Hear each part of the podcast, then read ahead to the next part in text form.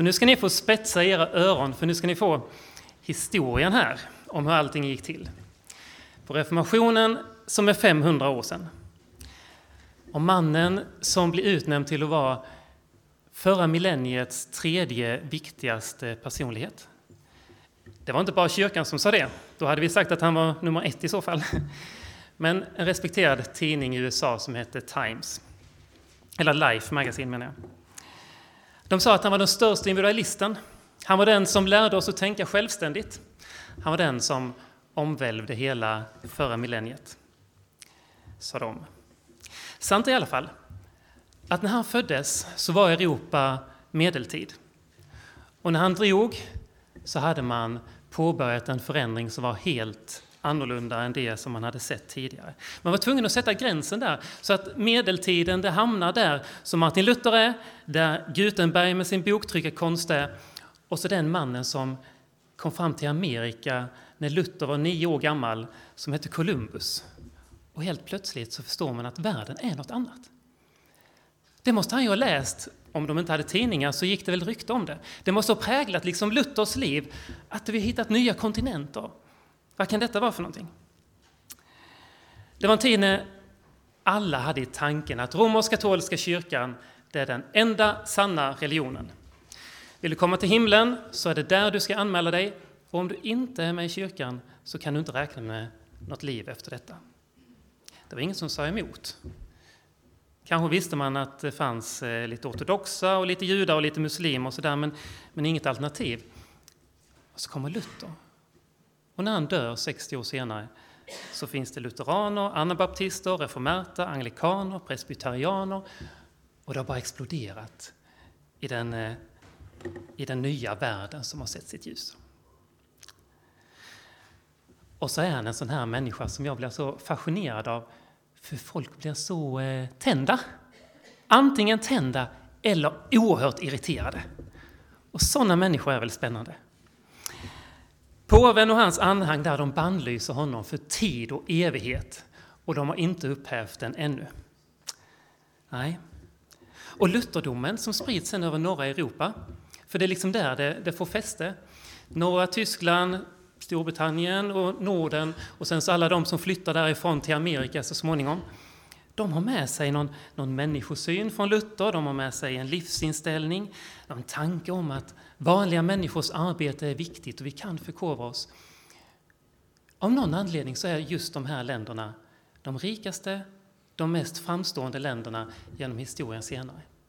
Ekonomer tycker det är spännande att titta på Luther och fundera, vad är det som händer att hans teologi får så annan verkan än på eh, andra teologier. Mm. Så honom ska vi hålla på med när vi nu sitter i Lutherska missionshuset och beteckningen är Evangelisk Luthers Missions Ungdom som har sin, sitt vintermöte. Det kan väl vara läge att vi får höra lite historia om honom. Så spetsa öronen. Allting börjar... Kan vi få lite bild här uppe?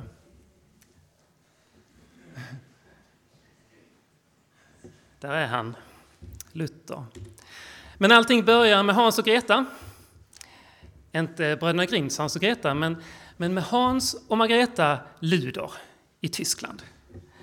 De har gift sig, de har hittat varandra, de är bönder och de eh, försöker liksom lyfta sig lite. Så de eh, går in i gruvindustrin istället. Och de eh, arrenderar ett par masugnar och Hans han är en visionär.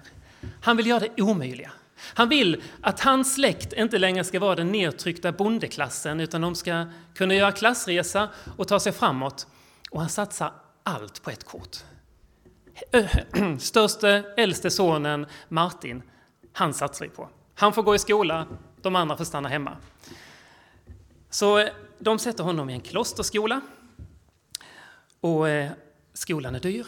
Pappa har nästan inte råd att betala skolavgiften för han vill ha den på den finaste skolan.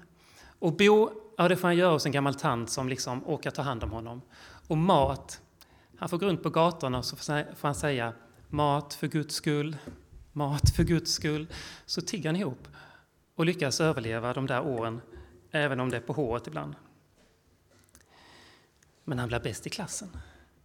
Han är en eh, som utmärker sig. Han är alltid sådär ingående engagerad, vill göra det till sista droppen. Liksom. Och han byter sitt namn från det tyska Luder, det kan väl vara tacksamma för att han släpper det. och så eh, eh, tar han det latinklingande Luther. Och från och med nu så kommer jag bara kalla honom för Luther. ja, han ska bli jurist. Pappa är stolt. Han tror han håller på att lyckas. Kamraterna älskar honom och han älskar studentlivet. Han spelar luta och han är slagfärdig och han vinner alla debatter. Och han är en sån som är riktigt skön att hänga med. Och så samtidigt varje dag när han ska till skolan så går han förbi en staty. Han är tvungen att se den här statyn varenda dag. Det är en staty av den dömande Kristus. Han som en dag ska sitta på domarsätet. I statyn har han ett svärd som går genom munnen. Hans ord tränger igenom själ, märg och ben. Och så har han en genomträngande blick. Och Luther han blir slagen. Dag efter dag, han tål inte se det. Är detta den Gud jag ska möta? Och det han kallar för anfäktelse sätter igång i hans liv. Han är inte 20 år ännu. Det är först när han är 20 år som eh, han ser en hel bibel för första gången. Och då är den på latin. Så folk som lever i den här miljön, de har de här statyerna, de har en del skådespel som man sätter upp, drama är ganska populärt för att få folk till att fatta.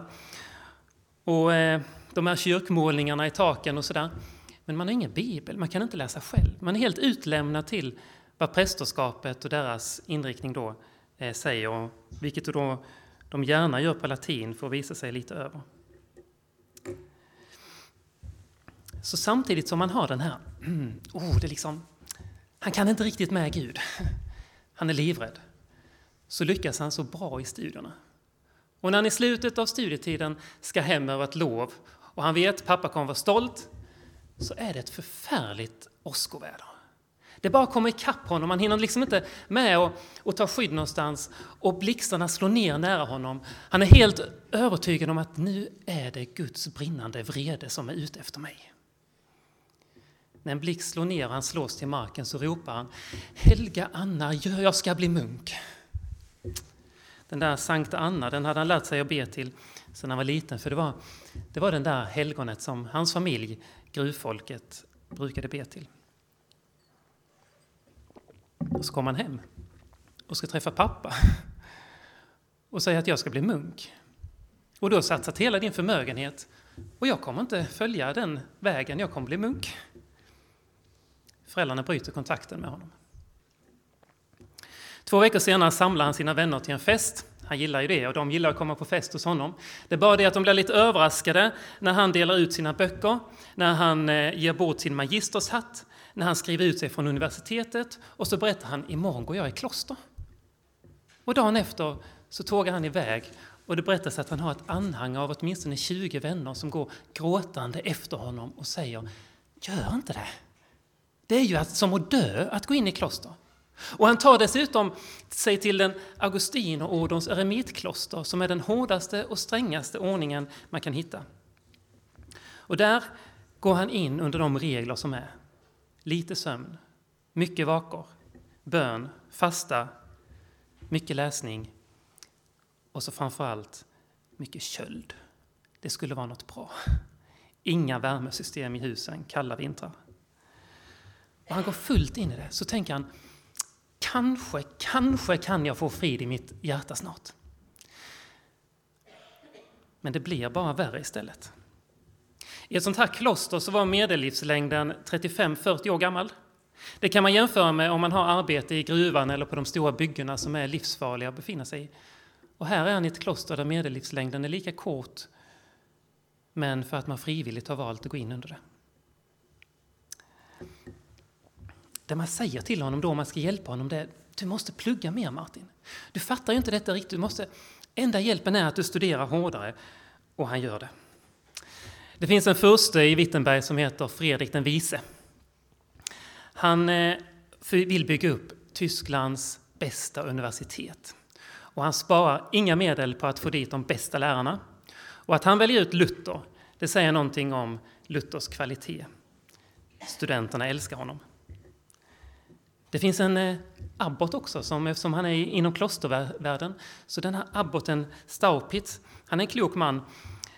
Och när han ser att, att Luther, ja, men han kommer inte till någon frid. Han kan inte hjälpa honom mer. Så skickar han iväg honom på en resa till Rom för att utföra eh, ett ärende. Han ska medla i en sak och, och föra fram det inför för, eh, Vatikanen. Så han kommer och så äntligen ska han få se Rom och påven och han tänker det ska bli fantastiskt. Han är augustinermunk, han får inte lov att rida, han får inte lov att åka vagn. Så han ska gå och det tar två månader på så vis att komma ner. Så han har tid att tänka. Och så kommer han till Rom. Den här förfärliga stan. Det är inte bara det att han ser det enorma Sankt Petersbygget som håller på och han inser något av vidden av kostnader på detta.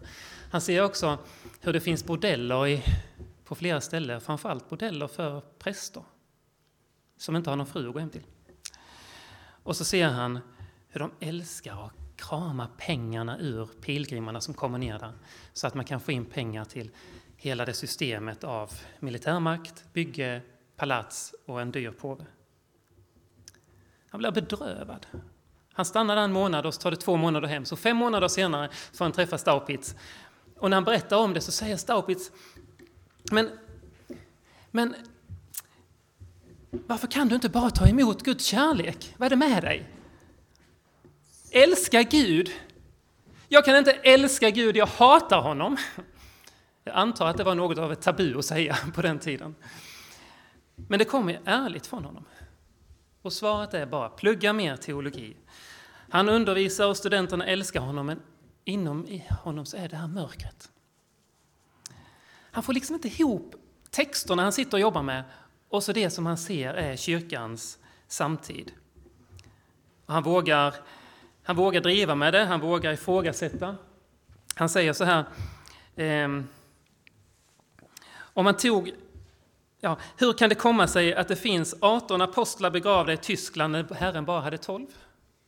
Hur lyckades 18 av dem ta sig till Tyskland för att bli begravda där? Det kan man logiskt ifrågasätta, utan att, ja, men han var ju ändå smart. Om man tog alla flisorna som fanns från Kristi kors så får man en hel skog. Det stämmer mycket väl. Men det är inte bara det att han liksom så här går på det där som, som är uppenbart på det sättet. Utan han läser också skrifterna och går till källorna, går tillbaks till kyrkofäderna, försöker förstå vad det handlar om. Han läser Bibeln två gånger om året, rakt igenom, så har han liksom ett mått om ni ska sätta er egen målsättning.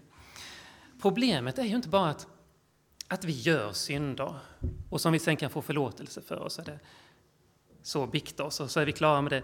Utan problemet, inser han, det är ju att jag är ju synd. Det är som en, som en växt där jag kan hålla på och liksom knipa av det ena bladet efter det andra och jag kan liksom hålla ner det snyggt. Men själva roten i människans liv är synd. Och om inte roten grävs upp och byts ut så kommer det alltid bara fortsätta att grönska.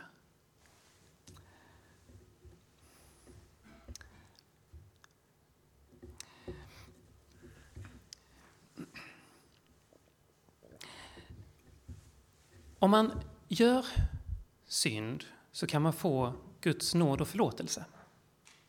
Det är både lutheraner och katoliker överens om. Men det är en del andra skillnader som jag måste liksom så här bena ut. För om man förutsätter att man har fått insikt om sin synd så har man ångrat sig. Man vill bekänna den, vilket man fint och väldigt självvårdsmässigt kan göra i bikten, som är väl utvecklad vid den här tiden. Och så om man har gjort ett fel, till exempel stulit eller slagit någon, så vill man, så vill man gottgöra det, betala tillbaks. De tre leden, ånger, bekänna och gottgöra, ska liksom finnas där för att prästen ska kunna säga att i Jesu namn är du förlåten och ge avlösningen. Men det är ju ganska jobbiga steg det här. Att behöva bekänna, behöva gottgöra, behöva bikta sig. Ja, då gör man ett paket av detta och säger man att du skulle kunna betala eh, och få ett avlatsbrev istället. För folk de tänker att, att om jag inte hunnit med den här ångon och botgöringen och återställandet så kommer jag eh, innan jag kommer till himlen, för dit kan alla få lov att komma för Jesus skull, men innan dess så kommer jag till ett mellanskede som är skärselden. Och har jag inte hunnit ställa till rätta allt så får jag en tid i skärselden där jag ska plågas så att jag betalar av min skuld. Och då kan det vara liksom allt från helgonen som går snabbt igenom till den som får vara där kanske miljoner år innan det är dags att få träda in i, i himlen. Och kan man då köpa sig ett avlatsbrev så slipper man de tre stegen och så kan man minska tiden i skärselden. Smidigt! Och dessutom så har man kanske en liten baktanke att min pappa var inte den bästa. Så han kanske just nu är i skärselden. Och då kan jag också köpa fri honom. Alltså att betala den här eh, avgiften, det blir oerhört populärt. Enormt lukrativt att hålla på och sälja de här avlatsbreven. Ska man bygga en Peterskyrka, ska man underhålla påven och hans armé och allt det där. Och det finns en man som heter, eh, han heter Johannes Tetzel. Han är den framgångsrikaste av alla. Med skådespel och med stämningsfulla saker så åker han runt på marknader och så predikar han och så har han sin slogan att när myntet i kistbotten klingar sig själen och skärselden svingar. Och fattiga människor köper i kopiösa mängder. Hans arbetsgivare älskar honom. Nu är det så att Luther han är i Wittenberg och där är det lite annorlunda. För där har Fredrik den vise då, han har sagt att eh, här ska vi inte sälja avlatsbrev för jag har en annan modell. Och den är ännu bättre för då kan man slippa upp till en miljon år i skärselden. För han har samlat i Slottskyrkan i Wittenberg 19 000 reliker. Och där kan man då betala en ordentlig avgift så man går in och får se alla de här relikerna. Och då kan man få se bitar av den brinnande busken som eh, Mose stod inför. Man kan få se nio taggar av Jesu törnekrona, halm från krubban i Betlehem, mjölk från jungfru Marias bröst och till och med ett av barnen som Herodes mördade i Betlehem och en bit av Noas ark. Och så då 18 000 till ungefär. Och om man mediterar inför detta så kan man få slippa perioder i skärselden. Det bara skriker i Luther. Han våndas över detta. Han ser de fattiga. Alltså han vet, det är ju ett luftslott. Det har ju inte täckning i skriften. Och dels så är det ju lönlöst när han predikar om omvändelse och tro, att leva ett kristet liv. Varför ska man göra det när man lika gärna kan betala för det? Jag fortsätter att synda, jag har betalat. Och så ser han girigheten, hur påven suger ut de stackars fattiga. Någonstans i denna vevan, när sådana här saker händer, och det liksom är mainstream, man liksom, några reagerar men de flesta följer bara med, så sitter Luther i ett tornrum i Wittenberg och har sin arbetsplats där. Man vet inte riktigt vilket årtal det sker, men man vet att han läser Romarbrevet 1.17. I evangeliet uppenbaras rättfärdighet från Gud, av tro till tro, som det står skrivet, den rättfärdige ska leva av tro. Det har han läst massor med gånger. Och så helt plötsligt ser han, detta kan tolkas på ett annat sätt än vad jag någonsin har gjort innan. Han säger, det bara föddes i mig.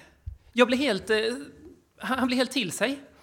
Helt plötsligt så inser han att han har alltid sett att detta handlar om att Gud som är rättfärdig blickar ner på dig och kräver din rättfärdighet. Men här står ju att Gud vill ge sin rättfärdighet till den som tar emot det av tro. Och så börjar han läsa Hebreerbrevet, Galaterbrevet, resten av Romarbrevet, Psaltaren och sen, det stämmer ju med alltihop. Och han kan inte hålla tyst om det. Hans tonupplevelse liksom gör att kontrasten till det han har fått se är ju totalt annorlunda mot det människor går runt och tror. Och så kan han säga i sina predikningar sådana här citat att Kristus är den kappa som vår far sveper om människor som fryser i synden. Visst är det snyggt? Tänk att ha en far som sveper in sina barn i en kappa av Kristus där de går och fryser och mår dåligt. Han kan också säga att, att Gud, han är ju som en mor där hemma. Han ser en, en, mamma tar sin bebis och den har bajsat ner sig för tusende gången. Och det har sprutat ut och kläderna har blivit förstörda. Och mamman ler. Och hon kittlar i magen och hon byter blöjan. Hon skrattar och ler och älskar det här barnet. Sån är Gud. Gud är kärlek. Gud ger aldrig upp. Gud fortsätter att älska den som har fallit och han vill resa den upp. Av nåd. Och så pågår avlatshandeln där ute samtidigt. Han är ju i den akademiska världen och han eh, spikar upp eh, 95 teser den 31 oktober 1517. Västvärldens viktigaste datum. Här är födelsen av reformationen och det är därför som det 2017 räknas som 500 år sedan. Där spikar han upp och inbjuder till en eh, debatt om saker som han eh, reagerar på. Han skriver vad som är säkert, jag har tagit några exempel här. Vad som är säkert är att snikenhet och girighet kan öka när pengarna klingar i bössan. Kyrkans förbön är däremot helt oberoende av Guds vilja.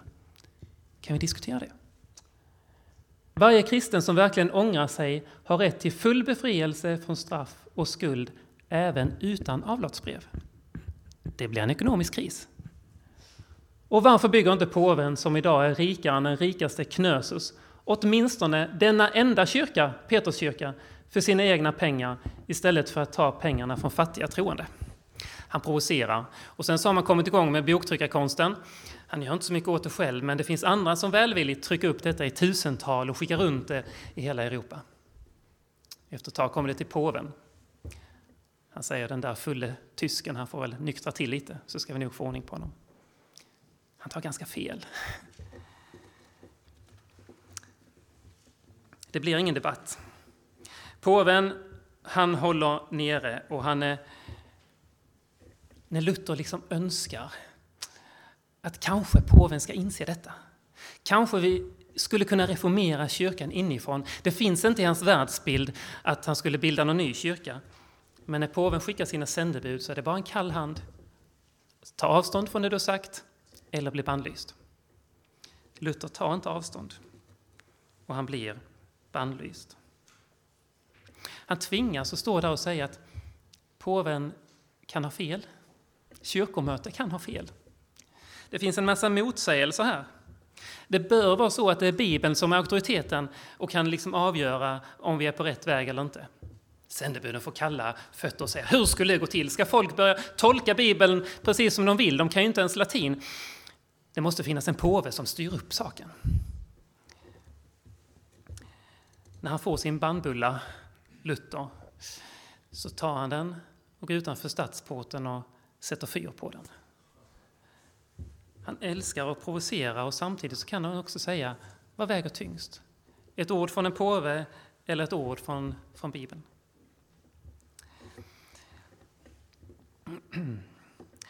Därefter börjar, alltså om man älskar så här folk som uttrycker sig mustigt, så ska man börja läsa Luther från och med nu. När han kommenterar eh, påven så kallar honom gärna för eh, arsle, eller åsna, eller rakt ut eh, antikrist. Inte nog med det, nu är han bannlyst. Så finns det också en kejsare som heter Karl V. Han är kejsare över tysk-romerska riket. Och då har man alltså Tyskland, Österrike, Schweiz, Italien och dessutom är han då kung över Spanien. Han är världshärskare i dåtidens världsbild. Eh, och han säger att vi måste få ner Luther till Rom. Men Fredrik den vise, alltså han med alla relikerna, han har börjat gilla Luther. Så han, eh, han vädjar för honom och säger mm, det är en tysk man, det är tyskar som ska ta ställning. Så han får kejsaren att gå med på att eh, vi gör det istället under en riksdag i Worms. Och där samlas alla potentater. Ärkebiskopar, biskopar, hertigar, grevar, kulturfurstar kurfurstar. 204 dignitärer sitter där samlade och så kallas Luther fram. Det finns en åklagare som heter Johannes Eck. Han har förberett ett bord. Johannes tycker det är lite störigt att hela resan ner har Luther behandlats som en, eh, eh som en hjälte. Det är folkansamling var han än kommer. Han predikar i kyrkan och på vägen ner. Det bara flockas folk. Folk älskar att höra Luther. Och själv har han uppgiften att anklaga honom så att vi kan få slut och få tystat den här mannen. Han har lagt upp böckerna på ett bord och så säger han kort och gott, jag vill inte höra någonting mer, utan står du för det du har skrivit? Det är inte så lätt att svara på den frågan, för han förstår vad det innebär. Det är ju liksom eh, död eller liv det handlar om, så han får tänka en dag och dagen efter kommer han in och han är förvånansvärt avspänd, säger de. Där står han Och så säger han med mindre jag blir överbevisad genom skriftens vittnesbörd eller genom ett, ett uppenbart skäl. Ty jag tror varken på påven eller koncilierna, då det står klart att de ofta har tagit fel och motsatt sig själva. Så är jag övertygad genom de av mig anförda skrifterna och mitt samvete som är fångat av Guds ord, att jag varken kan eller vill återkalla något som helst då det inte är tryggt eller förnuftigt att handla mot samvetet. Och troligen lägger han också till orden Här står jag och kan inte annat. Gud hjälpe mig. Amen.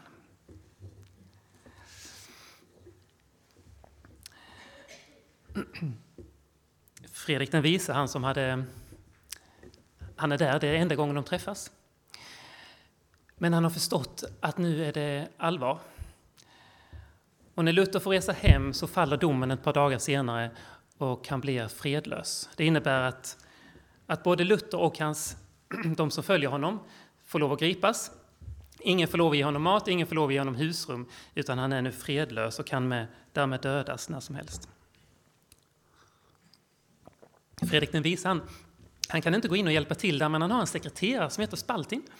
Och han säger, skulle du kunna fixa det där med Luther? Jag vill inte veta hur, jag vill inte veta när. Men Luther reser hem och på vägen så blir han överfallen av ett gäng banditer som går åt honom på det hårdaste sätt.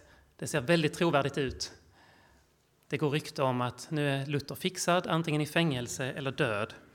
Men det är den här Spalatin som har tagit honom och satt honom i ett slott i Wartburg. Där får han lägga av munkkåpan, han får börja odla ut håret. Han eh, går under namn Junker Jörg och så klär han sig som riddare och där får han leva. Och så får han lite, lite paus i allt. Det måste ju ändå kräva lite mental styrka att först bli bannlyst och sen bli fredlös och, och sen bli nästan nedslagen. Där gör han, på två månader översätter han Nya Testamentet själv. Det finns ingen motsvarighet i historien till någon som gjort det. Och dessutom så gör han det på ett så bra sätt så att han fortfarande är en auktoritet när man ska översätta Nya Testamentet. Då skriver han så här. Man får inte fråga bokstäverna i latin hur man ska tala tyska, så som de där åsnorna gör. Utan man ska fråga mor i huset, barnen på gatan, gemene man på marknadstorget och skåda dem i munnen när de talar och sen översätta därefter. Då förstår de att de märker att man talar tyska med dem. Så han har lite paus, men ute i världen är det storm. Han hade satt igång en liten eld. Nu är det skogsbrand. Luther han har en trogen vän som heter Melanchthon. En eh, lågmäld, skarpt intellekt som jobbar och är den, en av de viktigaste personerna i reformationen. Han kan inte stå emot. Det finns en annan gammal kollega som heter Karlstadt. Han är en sån som sätter igång och handlar när det väl händer. Han är otroligt eh, snabb på att, på att vara radikal. Han ser till att man eh, stänger klosterna och därmed all den sjukvård och all den socialhjälp och så som finns där. Det blir social misär, men klosterna ska ju stängas. Kyrkorna vandaliseras, skulpturerna bärs ut och krossas, altare rensas, textilierna bränns, eh, ljusen och helgonbilderna ska ut och man upphör med celibatet för präster och det blir kaos. Total kaos. Efter ett år kan Luther inte stanna kvar. Han får trotsa, han lever resten av sitt liv med att vara både bannlyst och fredlös. Men det går inte, han måste ta sig tillbaks till Wittenberg och där kokar det. Då ställer han sig i, kyrkan och så predikar han. Och i den andra kyrkan ställer sig Karlstadt och predikar. En vecka håller de på, de predikar varenda dag och det blir som en duell mellan. Vem ska få folkets förtroende? Och Luther han predikar evangeliet som han upptäckt. Rättfärdiggörelsen genom tron. Han pratar om de här eh, radikalerna. Han kallar dem för svärmarandar. Och säger han, de tycker att jag är mesig. De tycker att jag inte eh, fullt ut gör det som jag pratat om. Nej, men jag måste ju hålla mig till Guds ord. De säger att de har fått en uppenbarelse från Guds ande in i sitt inre och anden leder dem och därför går de igång med sin revolution. Men de följer inte det som är ordet, lika lite som katolikerna själva gör. Han säger att förändring, det måste ju mogna fram. Vi får lämna det till Herren. Vi kan inte tvinga någon, men Gud kommer att skapa den fred. Han är mäktig att lösa situationen. Och Luther vinner så att säga debatten. Karlstad han får fly. Så småningom blir Karlstad sjuk och då får han bo hemma hos Luther som en, som en bild av hur Luther behandlar sina fiender eller motståndare. Men det är inte bara det att han har vunnit den debatten. Bönderna har fått vatten på sin kvarn. Och bönderna de har all anledning att börja demonstrera och protestera över det förtryck som de är satta under. Och med Bibeln i hand så går de till angrepp och försöker slå ner eh, borgar och furstar och annat. Nu är det så att Luther han är predikant, han är inte politiker. Och man kan ifrågasätta hur duktig han är på att hantera detta. Men han läser sin bibel, vi ska lyda den överhet som Gud har satt över oss. Och han säger, det är inte gudligt det uppror som sker, slå ner dem. På en dag avrättas 3000 bönder blodigt. Och så ett antal sådana tillfällen. Det blir så mycket oreda. Det blir så mycket som Alltså när Luther och Melanchthon där, de är inte de här strategiska ledarna. Så mycket går fel. Och i den stunden sätter sig Luther och så skriver han Lilla katekesen och Stora katekesen. Prästerna och lekmännen, de ska förstå vad sann kristen tro är. De här böckerna måste alla läsa och man har gjort det i vårt land ända fram i vår tid. Den handlar om vad den kristna tron är, hur vi lever ut den, hur ett gott samhälle byggs. Men det är inte bara sådana saker, han måste liksom lugna och utbilda folk och få dem till att kunna predika bättre. Det är också en massa munkar och nunnor som kommer ut ur klosterna. Vad ska vi göra av dem? Vid ett tillfälle så är det en fiskhandlare som eh, ska sälja fisk i ett kloster och så smugglar han ut 12 stycken nunnor i de här fisktunnorna i ett täckt släp. Det är dödsstraff om man gör sådana saker. Men antagligen så har de här nunnorna suttit och läst, läst Luthers texter och vill inte något annat än att komma ut just nu. Och Luther han känner sitt ansvar. Jag måste ta hand om det här. Fyra av dem kan han så liksom medla med familjerna så de tar tillbaka dem, för de har inget arbete, de har inte funnits i samhället på massor av år. De måste ju få någon mat någonstans. Och sen så sätter han igång och gifta bort dem då, eh, få ihop dem med olika präster som nu har släppt celibatet och sådär. Så han har lite att göra där, men han får huvudbry med den sista. Den eh, vet han inte riktigt vad han ska göra av. Han försöker ordna så att eh, en adelsman, men då upptäcker de att han har redan en fästmö, så det gick inte när det ändå kom till kritan. Och en annan man som han tar fram, ja, Nunna gillar inte honom. Hon sätter sig på tvären, och är lite besvärlig. Två år får hon jobba i, i eh, hushållet där. Hon heter Katarina von Bora. Och Luther han har inte en tanke på, ska jag gifta mig? Jag är bandlyst, jag är fredlös. Man kan inte ha fru och barn under de förutsättningarna. Men Katarina hon vet vad hon vill. Hon är en kvinna med skinn på näsan. Hon säger, jag tänker att eh, du skulle vara ett bra förslag Martin, och lyckas övertala honom. Det blir ett så här resonemangsäktenskap. Han tycker han är för gammal, 42 år, hon är 26. Och han skriver så här, jag är inte förälskad, men jag tycker om min hustru. Det sägs att det tar tio år innan han blev förälskad. Och det blir en riktig förälskelse. Verkligen. Han skriver de helt fantastiska texter om Katarina. Han lyfter henne till skyarna. Han håller henne som en jämlik. Han ser till att hon alltid har både den kärlek och det hon behöver. Själv har han ingen koll på ekonomi. Det är hans svagaste punkt. Han är bara generös. Hon är den som går in och styr hushållet och hon gör det med, med bravur. När de gifter sig så får de av Fredrik den vise det klostret som Luther tidigare bott på, det får de som sitt hem, för det är inga munkar och nunnor där längre. De bosätter sig där och gäster och studenter flockas dit. Alla älskar att äta mat hemma hos dem. Varenda dag är det minst 20-25 människor som sitter runt bordet och ibland uppåt 40. Och de antecknar och de vill höra när Luther han eh, lägger sina one-liners som är helt fantastiska. Ja, hon får se till att det finns mat på bordet. Katarina hon driver ett bryggeri, hon har tre trädgårdar, hon har ett lantbruk med kreatur utanför stan, hon har en fiskodling och hon får det till att gå ihop. De får sex barn och när pesten kommer till, till byn så känner Luther sitt ansvar. Jag som är präst stannar med mitt folk, övriga människor flyr. De öppnar klostret till att bli ett sjukhus och Katarina är den stora läkaren som kan vårda om de här. Människor dör ju i tusental. Det blir fyra föräldralösa barn. De blir fosterbarn hemma hos, eh, hos eh, Luther och, och Katarina. Det är modellen för världens första prästgård. Det är så här det ska funka. Runt bordet där diskuterar man teologi. Och man sjunger och man har gäster som är flitiga på att skriva ner anteckningar och de dråpligaste kommentarerna. Mycket sång. Man skiljer inte på så här världslig sång och andlig sång, utan allting är tillåtet. Och man sjunger, och Luther spelar eh, på sin luta, och, och han uppmuntrar alla andra till att fylla i med allt vad de kan. Han skriver ju salmer, helt fantastiska salmer, som liksom sätter ord på teologin. Och han uppskattar livets glädjeämne och säger allt som är gott kan vi tacka Gud för. Så det kan vara dans, flickor, öl, musik, allt är goda gåvor. Och dessutom så kan det ju reta djävulen om vi använder det.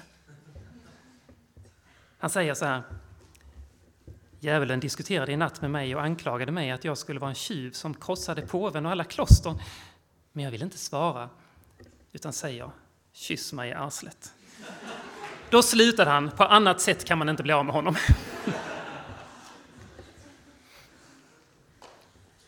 Han säger en massa saker som man tänker att detta är inte föredömligt. Luther är inte bara ett föredöme. Men han har liksom, i ett sammanhang kan man ju säga saker som man inte säger i Lutherska missionshuset i Hässleholm. Liksom. Här kan man ju inte säga som Luther gör, att jag frossar som en bömare och super som en tysk. Gud var tack. Alltså, det kan man ju inte säga så här i ett offentligt sammanhang. Eller om man pratar om påven, säger man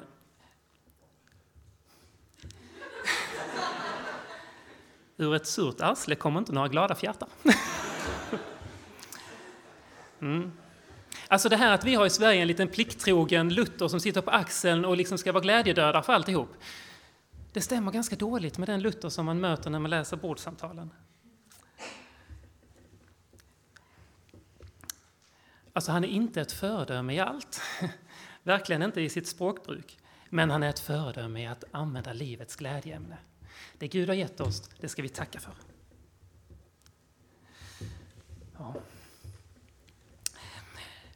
När han är färdig med Nya Testamentet så går han vidare på att översätta Gamla Testamentet och då använder han eh, hjälp av bland annat rabbiner för att få eh, till liksom den hebreiska tolkningen.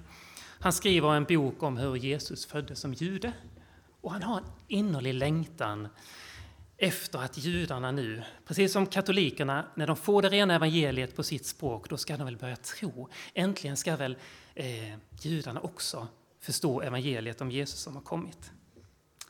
Men han blir på ålderdomen bitter och besviken. De vill inte tro på det.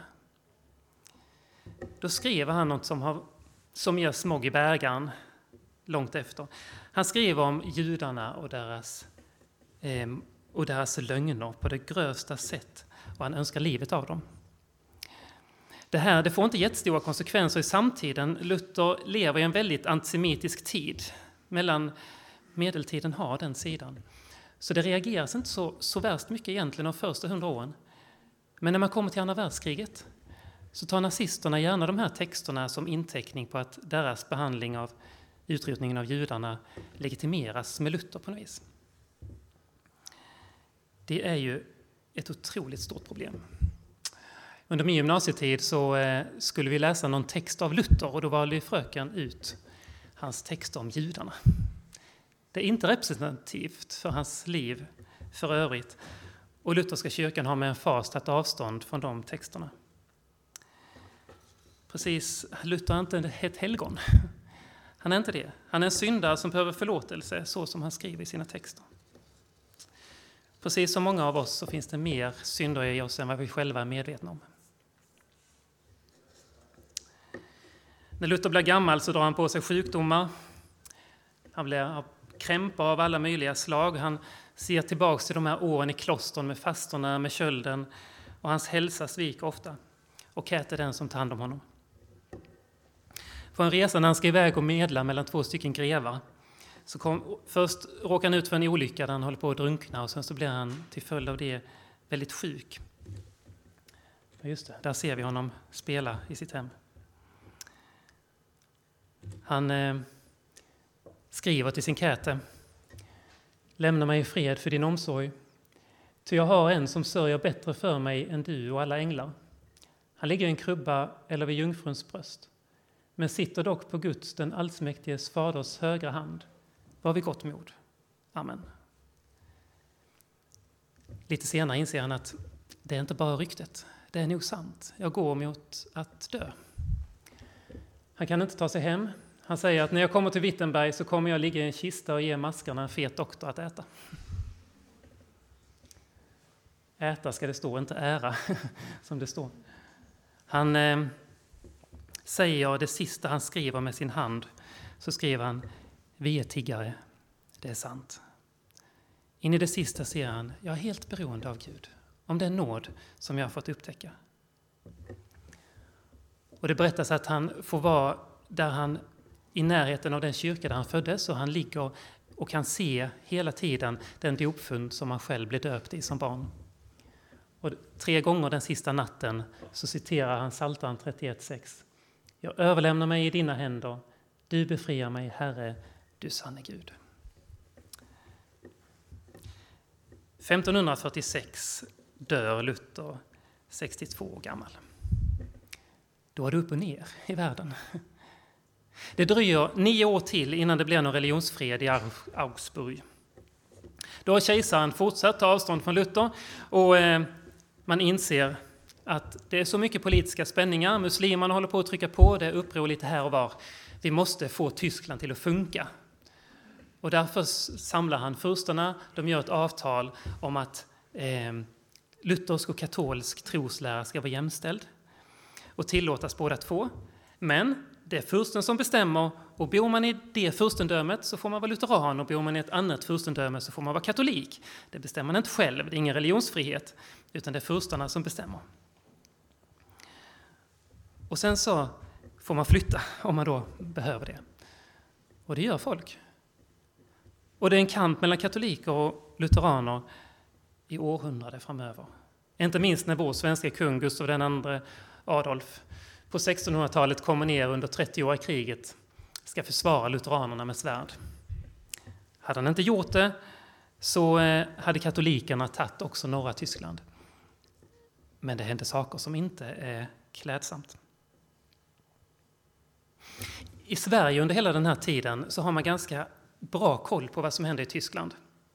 Han som kallas för Sveriges reformator, han är en ung student hos Luther just de åren när han spikar upp de 95 teserna. Han heter Olaus Petri och han eh, kommer hem till Sverige och hittar Gustav Vasa. Gustav Vasa tycker det är väldigt smidigt att avskärma sig från Rom, eh, ta kyrkans intäkter och göra Svenska kyrkan till en statskyrka där han är överhuvud. Med tiden, men det tar tid, så landar den här lutherska undervisningen i vanliga folks medvetande. Vill ni se de fantastiska skildringar av hur detta kan vara så ska ni läsa Bo Giertz bok Tron alena. Hur det är att leva i ett Sverige som är fattigt, kan känna sig ganska långt utanför, men där den lutherska teologin och själavården om nåd, rättfärdiggörelse och eh, frälsningsvisshet landar i människor. Idag finns det 72 miljoner lutheraner över världen. Den största lutherska kyrkan är den etiopiska Mekane kyrkan som eh, är planterad av svenska missionärer. Och det är inte bara de här 72 miljonerna som liksom har Luther bakom sig, utan han var startskottet till alla de andra protestanterna och reformatorerna, som idag räknas till att vara 750 miljoner människor. Som det här året alla blickar tillbaks på Luther och ser att där var startskottet till en religionsfrihet och till att se en nådig Gud. Det var historien. Kul att ni höll er vakna.